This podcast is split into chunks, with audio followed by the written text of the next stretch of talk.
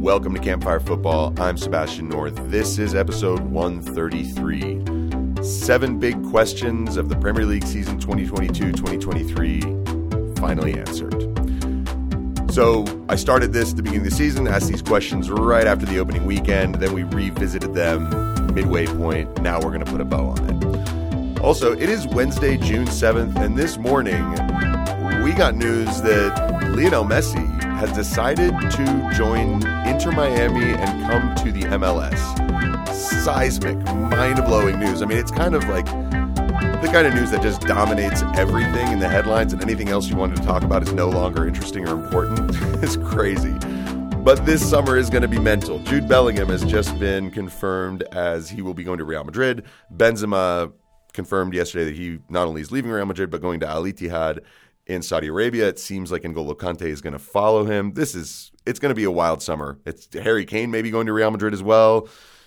Crazy times, but Lionel Messi, the news about him is absolutely massive. Um, of course, the first thing I did was check to see if he would be playing in Denver anytime soon, and no, Inter Miami and the Colorado Rapids are not playing each other this season, so that's just out, which is silly the way the MLS works, So This is going to be huge. I mentioned it's kind of like LeBron going and playing for um, Real Madrid in uh, the Spanish Basketball League.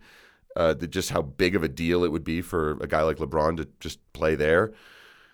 It's kind of similar. Um, I'm sure a lot of football fans would say this is bigger, but look, I, I'd say it's probably similar. It's huge, huge person in the in the history of the game joining a smaller league that's still trying to build itself up and I mean, this is it's crazy. So you will be hearing a lot about that. I think it's going to dominate all the headlines in the coming days and uh, and weeks and months here. So uh, worldwide, really, it's it's just going to be so big that not much is going to be spoken about. Not much else is going to be talked about until the Champions League final, and so we'll see.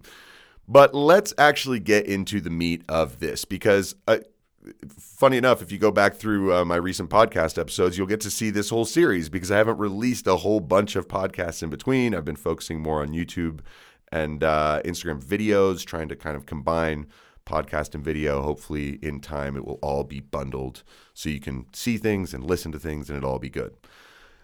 So, like I said, these uh, seven big questions for the Premier League season. I did the opening ones uh, just a few episodes ago. I think 131 was maybe my midway point. So we're just two episodes later, and we're going to put a bow on all these questions. All right. Question number one after the opening day of the season was What will Todd Boehly's Chelsea look like? What, what what will happen over the course of this season now that the board is in they've gone through a transfer window you know they've got an idea in their heads what's going to happen over the season i don't think anybody anticipated Chelsea would have the disastrous campaign that they did. Yesterday, I was with some of the high school players that I coach, and I was making fun of a kid for having a Spurs jacket, just kind of toying with him. And he was like, "What? You, which club are you a fan of?" And I said Chelsea, and like eight boys just laughed at me and pointed, and I was like, "Oh, yeah, it's been that bad of a season. It definitely has been." So, how how did they get there? Well, at the beginning, when Tuchel was in charge, it had been a difficult summer, clearly, because it was him and Todd Boehly, and I don't know who else. It seemed like it was just the two of them going around Europe trying to get deals done. You can imagine the amount of uh, contact they were having from agents who were doing everything they could to get their clients a move to Chelsea because you got these new owners. They want to chuck out big wages. You know, Raheem Sterling's already there. He's going to be on huge money. Let's see what we can get out of this these guys. And I think they got their pants pulled down throughout the the market. And I think the biggest one is Pierre Emerick Aubameyang, right? Uh, there was this whole idea of oh he's going to be reunited with Tuchel and it's going to be great and it, it just that of all the signings was the one that clearly obviously was a dud that didn't work was too short term of a thought process and you know it was just bad. There are others along with it that did not look good. Most of the signings that they made this season don't have the, the, the upside has not not uh, been quite uh, tangible yet. We'll say so. You know, Denis Zakaria was another player that was brought in during the transfer window. Tuchel barely used him while he was around. So you kind of wondered where these deals were coming from. How much of it was agents saying, hey, I've got a guy, and Todd Boehly being like, well, we could use a dude. How about it, Thomas? And Tuchel being like, sure, I guess, whatever just don't sign Ronaldo. Um, so yeah, look, the idea was uh, to really, really arm Tuchel with the ability to go forward and make a run at uh, at least the top four, right? But maybe even the title, maybe a good run in the Champions League. Instead, Tuchel, his demeanor, his and I talked about this in the last installment, but his demeanor and everything just seemed to be getting toxic, right? He was starting to freeze players out who were a little older and have sway in the dressing room. Uh, he was extremely frustrated on the sidelines, just looked pissed off about everything. There was the altercation with uh, Antonio Conte, which was funny, I think, to most uh, people, to most viewers. It was great, you know, to uh, for the TV, uh, for the broadcasters, for journalists, everyone is. It was box office because it was great to talk about. But from a club perspective, if you're the owner, you're looking at your manager on the sideline doing that. You're like, I'm not so sure. So Tuchel was let go after a poor defeat to Dinamo Zagreb in the Champions League, uh, and Graham Potter was brought in. The idea was to hire a guy who has good football ideas, well regarded as a coach, but mostly also as a person, right? Someone who wouldn't be constantly trying to shake up uh, the relationship with the board, work in conjunction, and make things happen over the long term.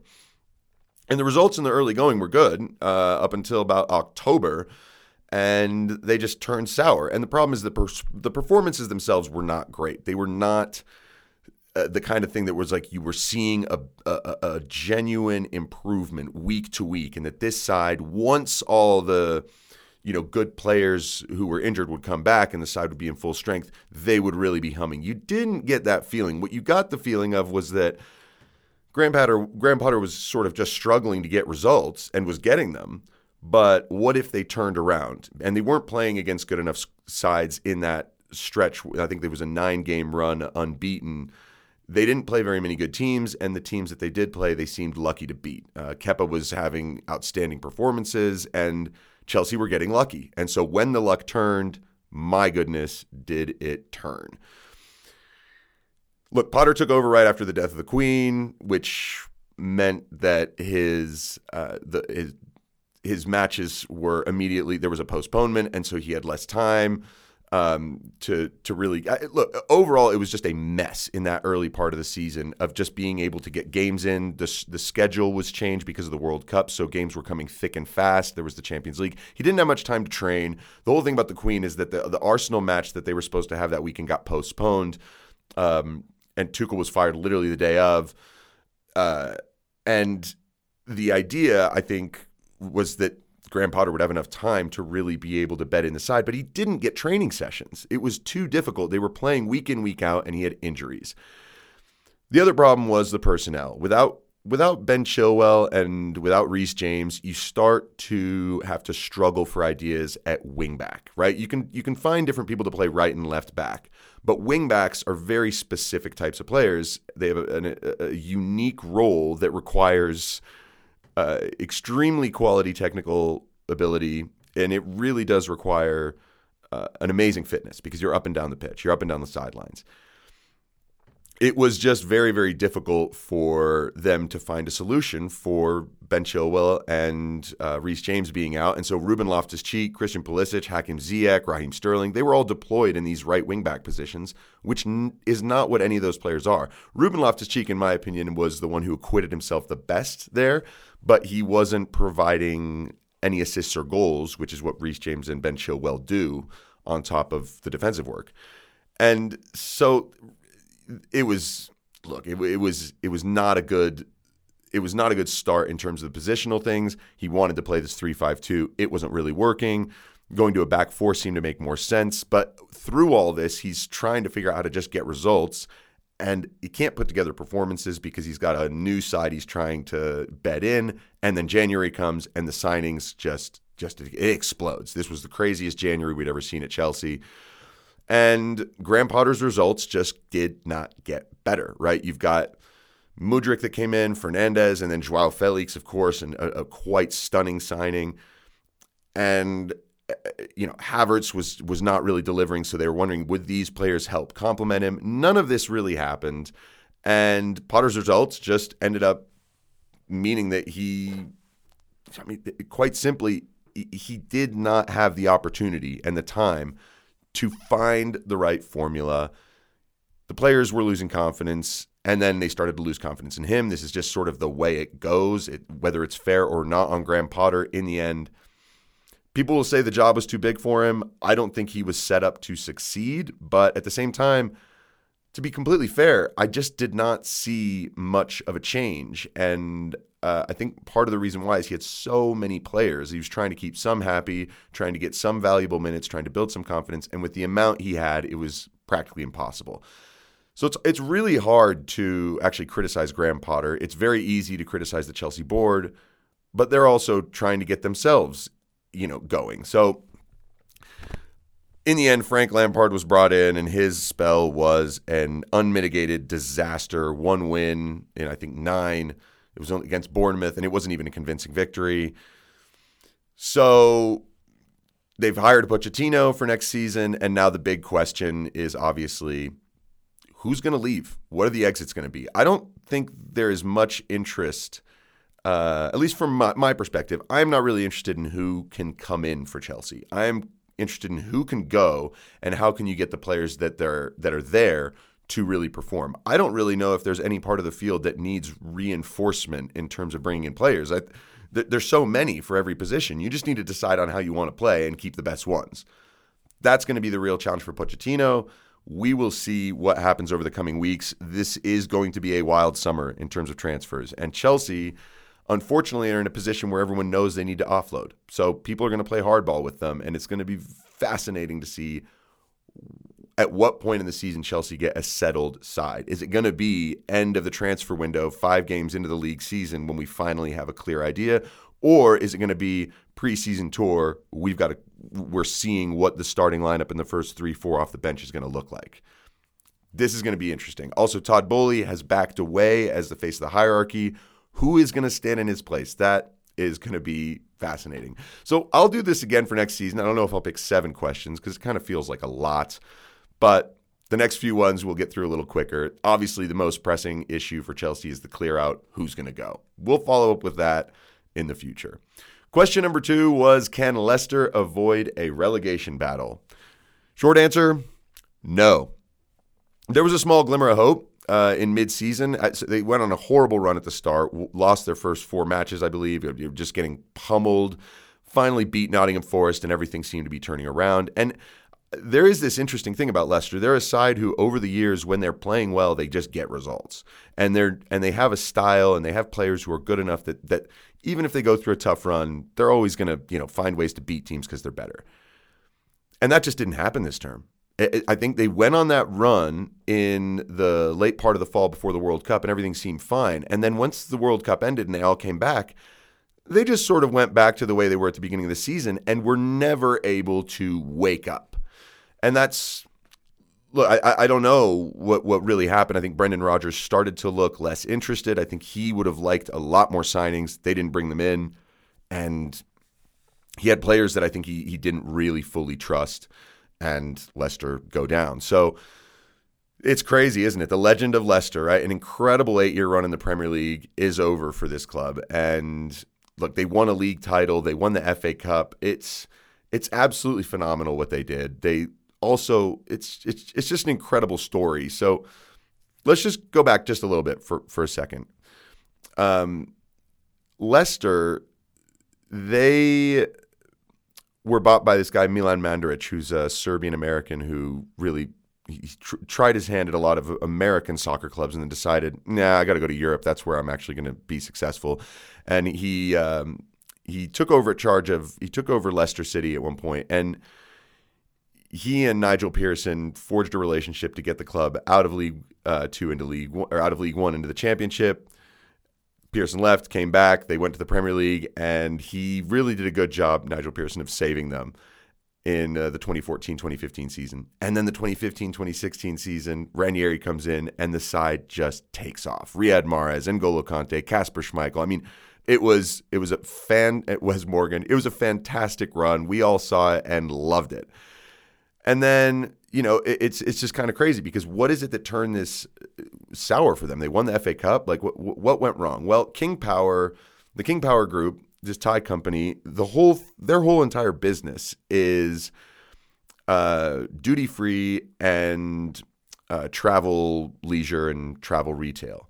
Well, the pandemic put a massive, massive dent in their in this industry, and you know it crippled their finances to the point where the club really needed to dial back on everything, and so they they needed to sell players. But even the sales of Ben Chilwell, Harry Maguire, more recently Wesley Fofana, all of this it helped stabilize a lot of what was going on, but they also were not able to bring in players that would really move the needle. So they were losing good guys, not able to bring in anything better. We saw Wout Faes come in at the very end of the transfer window, and it just it was just not good. Um, players that didn't work out: Nampalys Mendy, Dennis Praet, uh, Soyuncu had a good season, did well, but then it didn't work out. Uh, Boubakary Soumare, Patson Daka. I mean, these are players that had they worked out, they would be in a very different position right now, right? This is not much different than saying signing a, a Wilfred Ndidi and seeing him turn into something, or or you know being able to sell off Harry Maguire before he essentially gets found out at the highest level. Leicester, it's it's really unfortunate for them. I think the biggest loss was Kasper Schmeichel this past summer. Uh, went to Nice for a million pounds. They had Danny Ward and Alex Smithies, and then Daniel Iversen, and None of them looked really up to Premier League standards. And so, look, the club just leaked too many goals. They were unable to get to be difficult to beat. Yes, they they were always dangerous in attack in games, but they were just too easy to beat. And in the end, Leicester goes down. It's a sad story, but I think one thing that's very, very, very interesting and important to keep in mind here which clubs are immune from relegation? Very, very, very few. It is the two Manchester clubs, Chelsea, Liverpool, Arsenal, maybe Spurs. I assume Newcastle is now p- probably part of that group with the money that they have.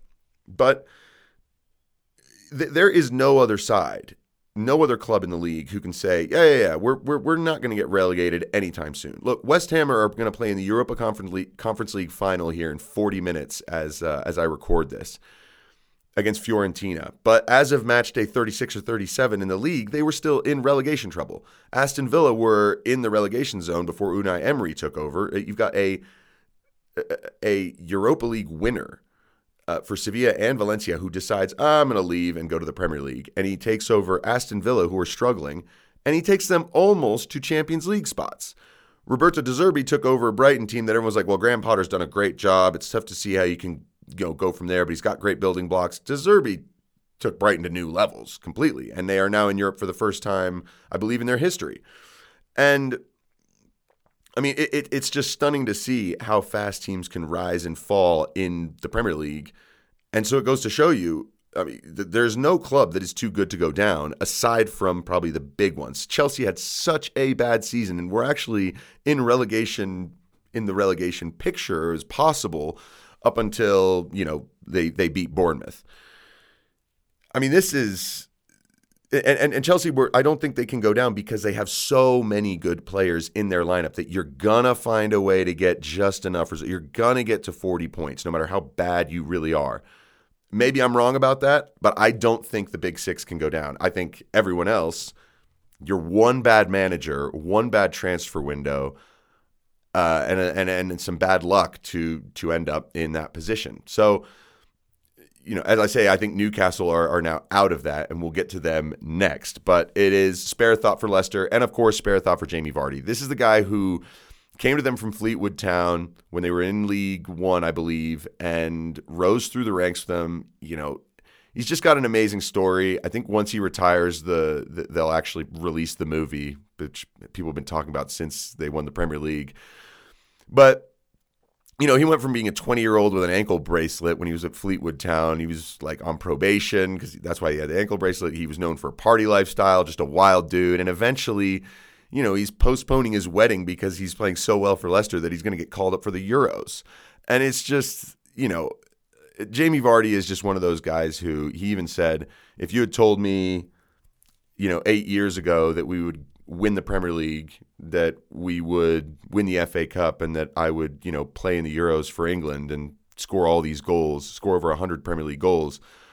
He's like, I would have, you know, if you told me that was a possibility, I'd have ripped your hand off immediately and told you to not be so utterly stupid. So this was a crazy, amazing fairy tale. I think people need to remember that these do end. These go in cycles. Leicester are down. Can they come back up? They've really put a lot of money into the club, uh, in the infrastructure of the club to be able to come back up. So I think the future isn't bad for Leicester. And what they did, let's be honest, when is another club going to do what they did? It may never happen. Like we may never see that. So quite amazing. All right, Newcastle.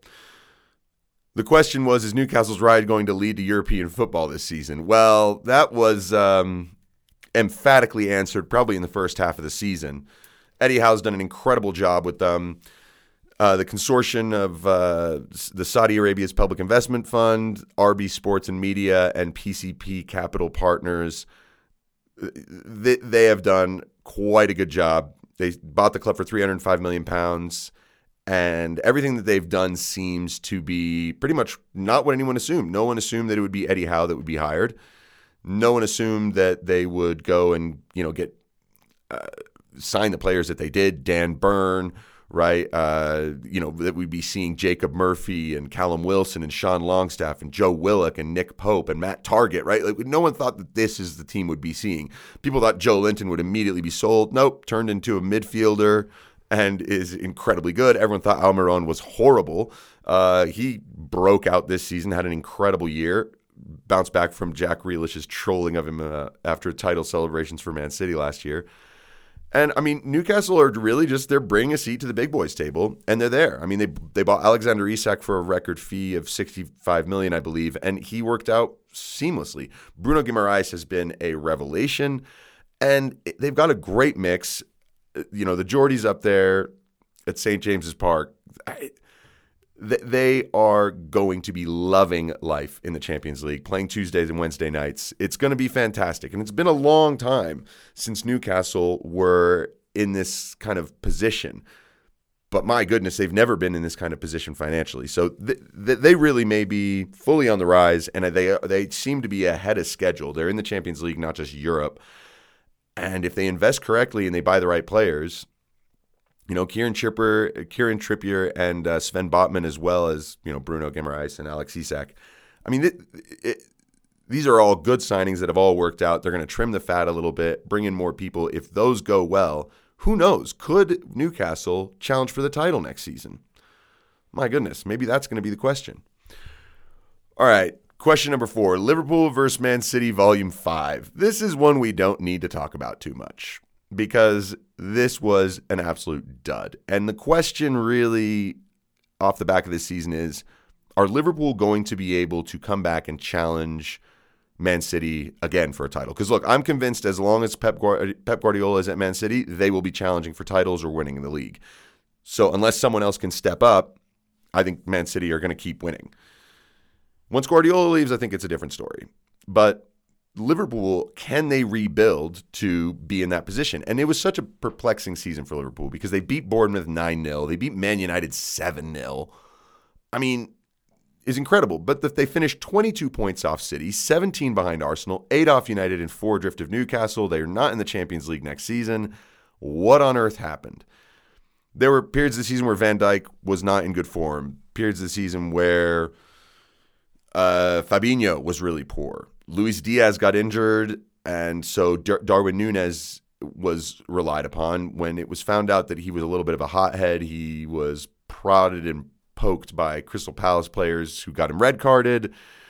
And, you know, that didn't help with the comparisons that he was having to Erling Haaland, who went and just destroyed the league this year.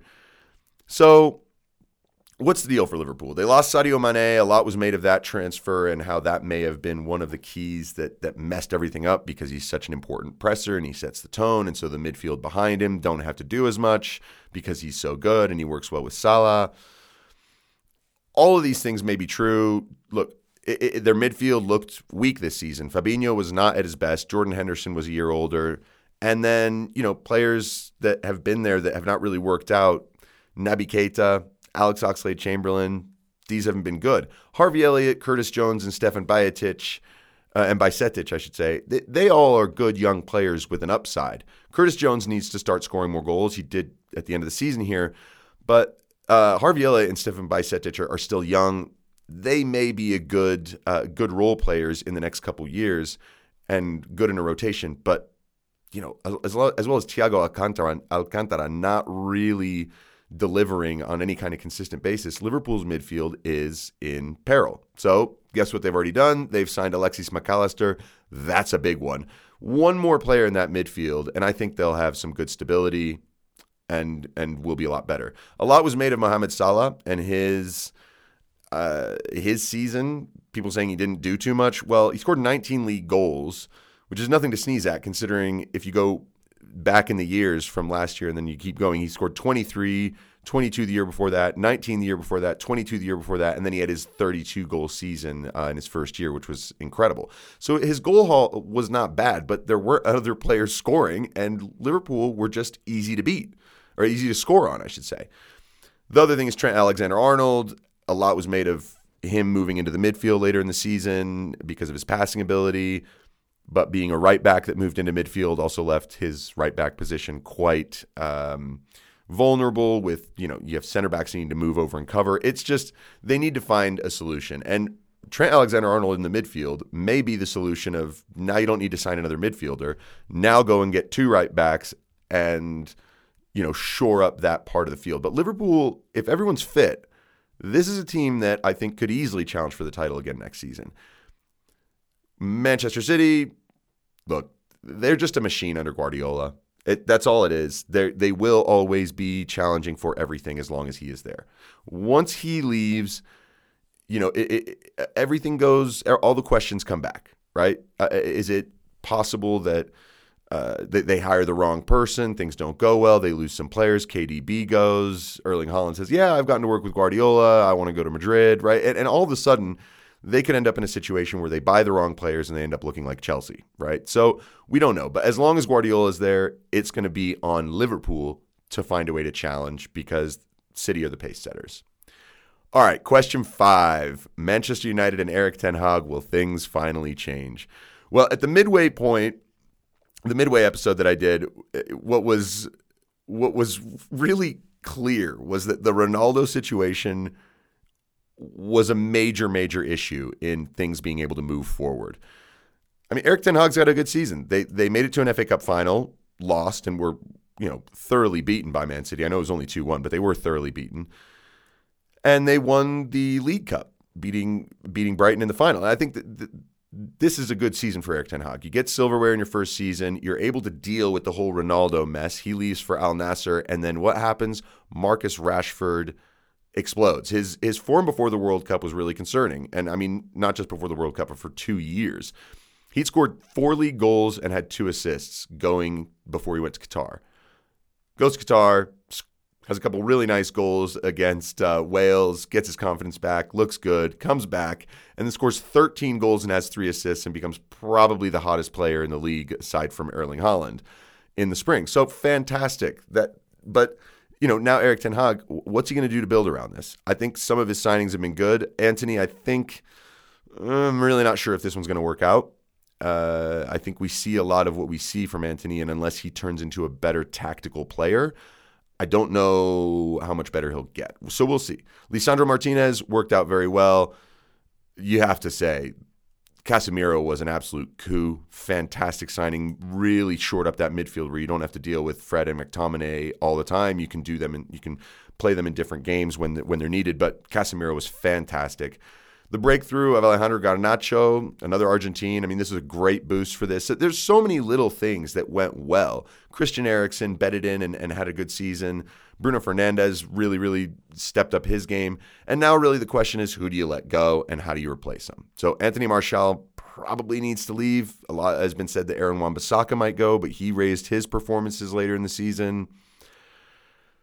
You know, what's going to happen with Harry Maguire? Uh, is Lindelof going to stick around and you know be uh, a, ba- a, backup to Varane and, and Lisandro? Maybe. Is Fred going to stick around? What what what is Manchester United going to do this summer? It sounds like Mason Mount is high on their list of uh, of targets, so we'll see how that goes. But they are back in the Champions League. They won a title this season, and I think they're going in the right direction. Really, now it's can they get the right players to take them to the next level. And competing with Manchester City over the course of a league season is going to be a challenge because everyone's going to get better. Can they you know actually put together a full season where they look dangerous in a lot of games because there were times where they didn't look great. And it's funny, David De Gea wins the Golden Glove for most clean sheets, very good on the defensive side, but he was also the goalkeeper who had the most errors that led to goals. So these are questions that Man United are going to have to figure out in time here, and we'll see if over the summer they can put together what looks like a title challenging squad. All right, two more to go. First, is number six. Who will finish third and fourth? Well, it turned out to be Manchester United and Newcastle. Uh, I think the big question here was uh, wow, Arsenal. Would Arsenal be a team in the Champions League next season? Not many people assumed that they would qualify for the Champions League, and that was not even the question. Come about six weeks into the season, it was obvious they were they were in a, in a title race, and they stayed in it for a very long time. Arsenal had an incredible season. You have to tip your cap to them and what Mikel Arteta did. It it was great because if it weren't for them, Manchester City probably would have found a way to just stroll to the title in the second half of the season, not be pushed. Chelsea had such a horrific year that they were totally out of it. Spurs I mean, they were in. They were in the the top five and top four when Antonio Conte was there, and when he has his explosive press conference and then just leaves, it it opened the door for Brentford. It opened the door for Brighton and even Aston Villa, who were on their incredible run. And Spurs have ended up in eighth. It's it's stunning. Ryan Mason did not do a good job. I'm sorry, but but he was not the guy. They they should have tried to keep Conte for just the rest of the season. I think, but here we are. It was the most bizarre race for the top four I think we've seen in a long time in terms of which teams were nowhere near it and which teams were sort of pushing towards the end. I mentioned Brentford and Brighton and Aston Villa.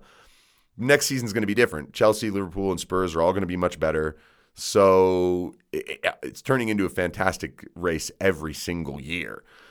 So you know, I, I, we've already talked about Newcastle and Man United. They're the two that finished in these positions. So props to them. And this race is always good. And these two spots next year are going to be even more incredible. I think to, to keep it to keep an eye on. And let's finish up with how the World Cup will affect the league. Well, to be honest, I don't know. It's fair to say it's very difficult to know because there's some some there's every single story, right? There's teams that were doing well and then their form fell off. There's teams that the opposite happened. There's teams that not much changed. Uh, there are players who had completely, you know, different fortunes before and after the World Cup. You know, we I talked about Marcus Rashford, Kevin De Bruyne did not have an amazing start to the season. I mean, he was very, very good at providing assists to Erling Haaland in the early goings, but then there were a couple times where Pep Guardiola sort of questioned, you know, his level, and he was like, "I need more from from De Bruyne." Benched him a couple times. Look, I think the World Cup may have actually been. It's the lead up to the World Cup and the the the period of time directly after it for De Bruyne, where he was struggling a little bit, and understandably because the World Cup was a total disaster for him and his Belgian side. So, but he, I mean, he was fantastic in the early part of the season and the late part of the season. Don't know what the World Cup really had to do with that. But Enzo Fernandez, I mean, his life changed completely in Qatar. Six months earlier, he's being signed by uh, Benfica from River Plate. And I'll be totally honest, I did not know who he was. I'd only kind of heard the name, but Enzo Fernandez is not, you know, I mean, I, without seeing the player play and seeing what he looks like and his face and everything, I, I just forgot uh, or didn't really think much of him. And then he scores that wonder goal in the World Cup against Mexico, goes on to win Young Player of the tournament, and then Chelsea come in with an aircraft carrier full of cash to bring him from Portugal to London. It was crazy. And yeah, I mean, it, it's it's kind of nuts. I mean, Harry Kane was another player who I was wondering what it, what would happen. I mean, his he scored 18 goals after the World Cup. You thought that everywhere he went, he would get trolled for missing a penalty against France, and maybe maybe just his motivation or desire, but he was the only bright spot in the Spurs side. Scored 30 goals in this in this season. It's quite incredible. So what did the World Cup do for him? A guy who had a really difficult one. You know, James Maddison was another player who had a difficult World Cup. Was there, desperate to play, didn't get on the field. Uh, yeah, I, I really don't know. I, I, I think you know, we uh, obviously Emmy Martinez. Actually, let's let's focus on him because I think this is the funniest one. Emmy Martinez's antics in the shootouts at the World Cup were probably one of the funniest things. And IFAB came out with rule changes for goalkeepers to uh, behave themselves. Put it put it that way. Um, and all that comes from the way Martinez conducted himself. So the fact that you can, that your behavior forces the govern, not forces, but uh, gets the governing bodies hot and bothered enough that they're going to go and, you know, put out a bunch of rules on goalkeepers.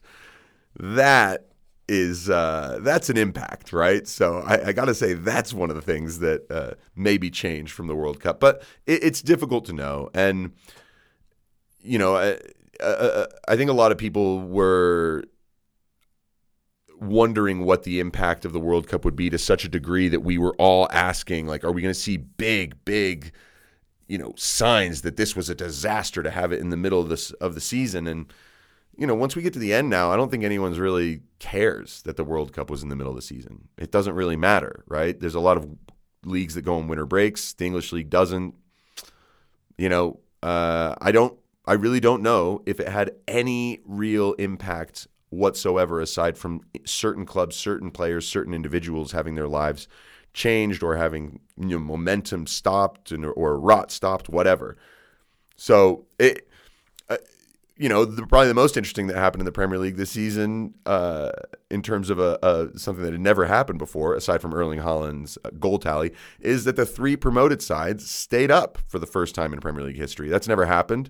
Crazy to think it's never happened before, but you know, goes to show you how well prepared teams try to be coming into the Premier League, and that you really have to you have to do something and it has to work, right? You know, Nottingham Forest buying all those players, it worked in the end. They got themselves safe. But we also saw Leicester, as many clubs before them, they'll come up, they'll do a great job, but you're never safe in the Premier League, especially if you stand still. So, look, th- this season was wild, and we are already getting off to a cracking summer. As I mentioned at the beginning, the the Messi story is big. It's it's it's it's enormous, and and also the way Saudi Arabia is trying to do sort of what China did about ten years ago. That's very fascinating too. What like what are the impacts of that going to be? Um, you know, watching what happened with uh, the golf as well, right? LIV and uh, PGA are now merging. It's, it's just crazy. So, a lot's going to happen this summer, and it'll tee up a great set of questions for next season. I'll probably just stick to five because we don't have to worry about the World Cup, and six is not the right number. So, thanks so much for stopping by, everybody. I appreciate your support. If you're listening to this right now, I definitely appreciate it. And look, feel free, go to YouTube, check out Campfire Football. I'm trying to build out a little bit more there and tr- sort of build out really a YouTube channel where I'm doing streaming and, and producing videos because that's really what I want to do. The podcast is awesome. I would eventually like this to be a venue where it's just conversations with other people in the game, but I'm by myself, and I'm going to need to turn Campfire Football into a legit uh, media venture to be able to do all the things that I want to do with it. If you're dying to get this thing off the ground with me, uh, I don't know, reach out, get in touch. Um, this would be a fun project to do. All right, everybody, thanks so much for stopping by. I appreciate it. Enjoy your Wednesday, June the 7th, and the Europa Conference League final, which starts in 15 minutes. Bye bye.